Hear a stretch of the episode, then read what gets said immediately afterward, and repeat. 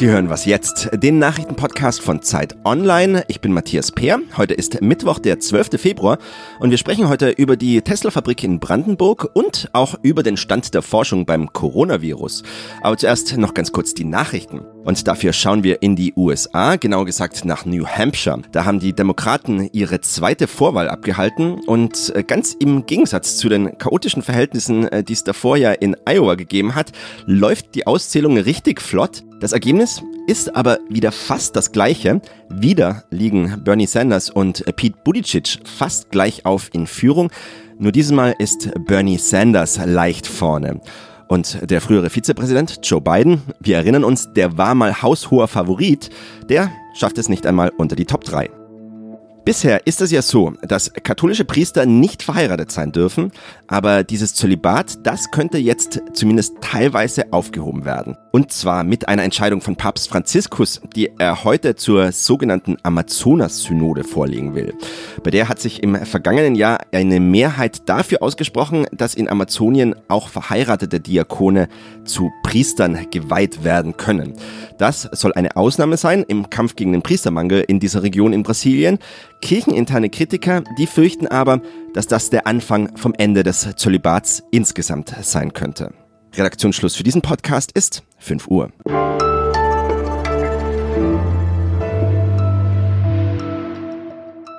Hallo, schön, dass Sie was jetzt hören. Ich bin Munja Mayborg.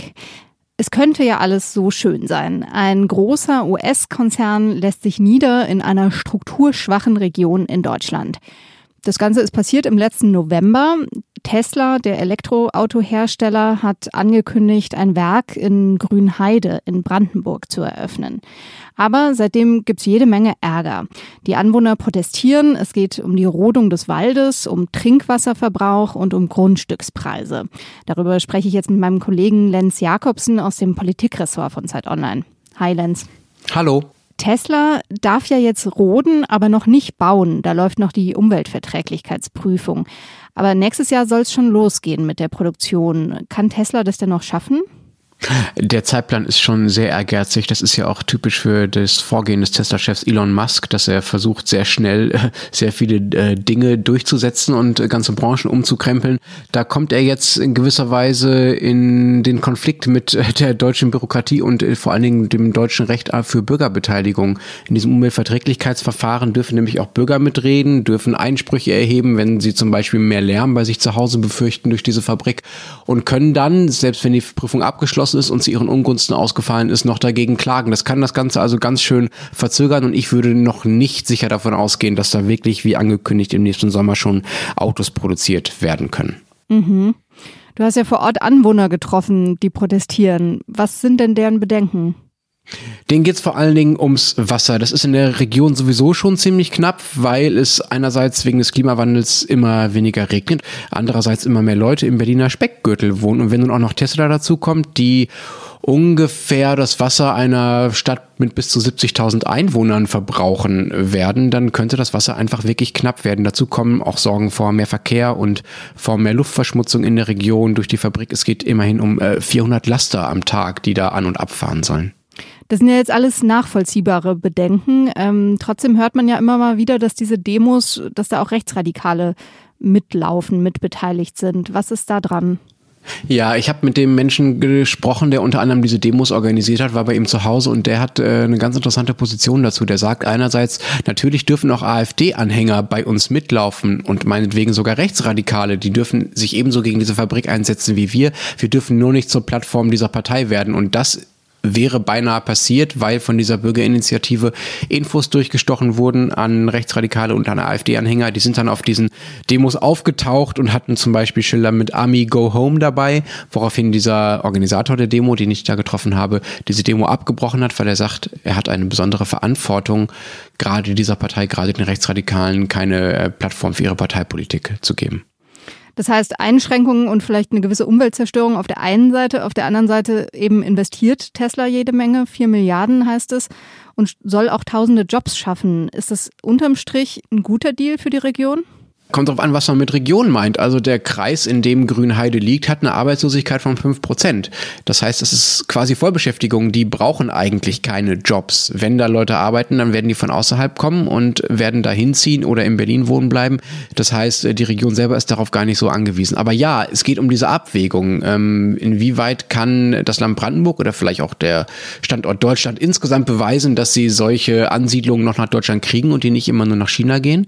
Und auf der anderen Seite ähm, inwieweit äh, muss man dafür in Kauf nehmen, dass Anwohner davon äh, vielleicht nicht belästigt, aber doch zumindest äh, betroffen sind. Ähm, die Hoffnung ist, glaube ich, dass dieses Umweltverträglichkeitsverfahren dazu beitragen kann, dass die Schäden bei den Anwohnern gelindert werden, also durch Lärmschutzwände oder durch äh, zusätzliche Wasserversorgung, dass am Ende sich das tatsächlich äh, für alle lohnt oder zumindest die Schäden nicht allzu groß sind. Danke dir. Danke.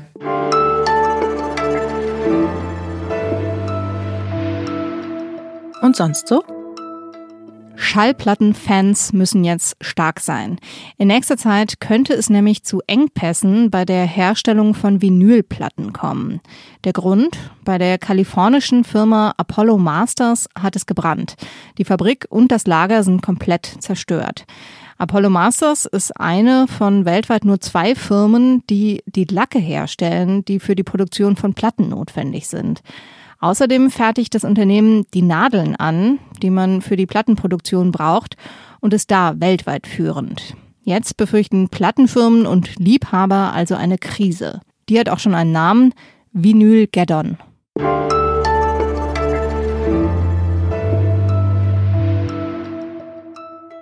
Das Coronavirus beschäftigt uns weiterhin. Die Zahl der Neuinfektionen sinkt zwar, aber das liegt auch daran, dass die chinesischen Behörden die Art und Weise, wie sie zählen, wie sie Infektionen zählen, geändert haben.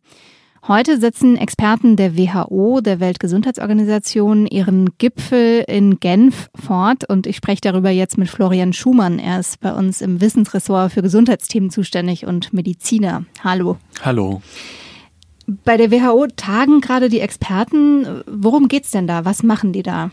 Also bei der WHO tagen derzeit in Genf ähm, mehrere hundert Experten, die sich sozusagen beruflich mit dem Coronavirus auseinandersetzen. Also hauptsächlich sind das Forscherinnen und Forscher, Epidemiologen, aber auch solche, die das Virus äh, im Labor direkt betrachten, untersuchen. Und die versuchen jetzt in so einer sozusagen Mammutsitzung einen Fahrplan festzulegen, wie es weitergehen soll, vor allen Dingen auch mit der Forschung. Sie versuchen Prioritäten festzulegen, ja, wie die Welt jetzt quasi mit der Situation weiter umgehen wird. Mhm.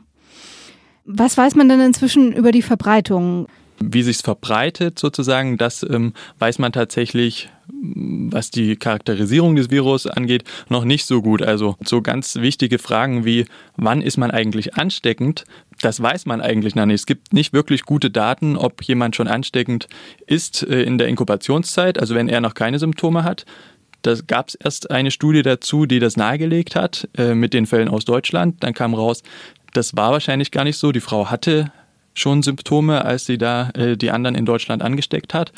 Zuletzt gab es jetzt auch Berichte über sogenannte Superspreader. Davor haben Experten halt besonders Sorge. Das sind Personen, die besonders viele andere infizieren können quasi. Und bislang gab es wenig Berichte darüber. Jetzt gibt es so erste Berichte, dass einer mal ja, mehr als zehn andere in einem Krankenhaus zum Beispiel infiziert hat. Aber in welchem Umfang solche Superspreader gibt und so, äh, darüber weiß man einfach noch viel zu wenig. Die Informationen sind da noch zu lückenhaft. Bisher ist ja jeder Infizierte gezählt worden und jetzt zählen die chinesischen Behörden nur noch Infizierte, die auch schon Symptome aufweisen. Was heißt das denn? Genau, also laut Weltgesundheitsorganisation äh, ist die Falldefinition so, dass jeder, der äh, eine Labordiagnose hat, also bei dem das Virus labordiagnostisch nachgewiesen wird, ist ein Infizierter, egal ob er Symptome hat oder nicht. Und in China hat sich jetzt offenbar seit Freitag dafür entschieden, das zu ändern, anders vorzugehen. Bisher weiß niemand, warum China das gemacht hat. Also offiziell gibt es da noch keine Begründung ja, eine mögliche Folge ist jetzt, ähm, dass natürlich die Fallzahlen etwas nach unten gehen. Man hat es jetzt in den letzten Tagen auch schon gesehen. Ob das aber was damit zu tun hat mit dieser geänderten Falldefinition, weiß man bisher nicht. Eine andere Folge ist natürlich, dass sozusagen diese Case Fatality Rate, also die Sterblichkeit, dadurch ein bisschen nach oben geht, weil wenn nicht mehr so viele Fälle im Nenner sozusagen stehen, dann äh, geht die Sterblichkeit nach oben. Das sind im Moment jetzt nur statistische ja, Folgen. Was es eigentlich bedeutet, weiß im Moment niemand. Und ich nehme an, dass die WHO genau darüber jetzt auch in diesen beiden Tagen äh, ja, beraten wird, warum das gemacht wurde und was es äh, für Folgen haben kann. Dankeschön. Gerne. Das war's für heute bei Was Jetzt. Sie können uns wie immer per Mail erreichen. Die Adresse ist wasjetzt.zeit.de. Ich bin Munja Maybock und sage Tschüss.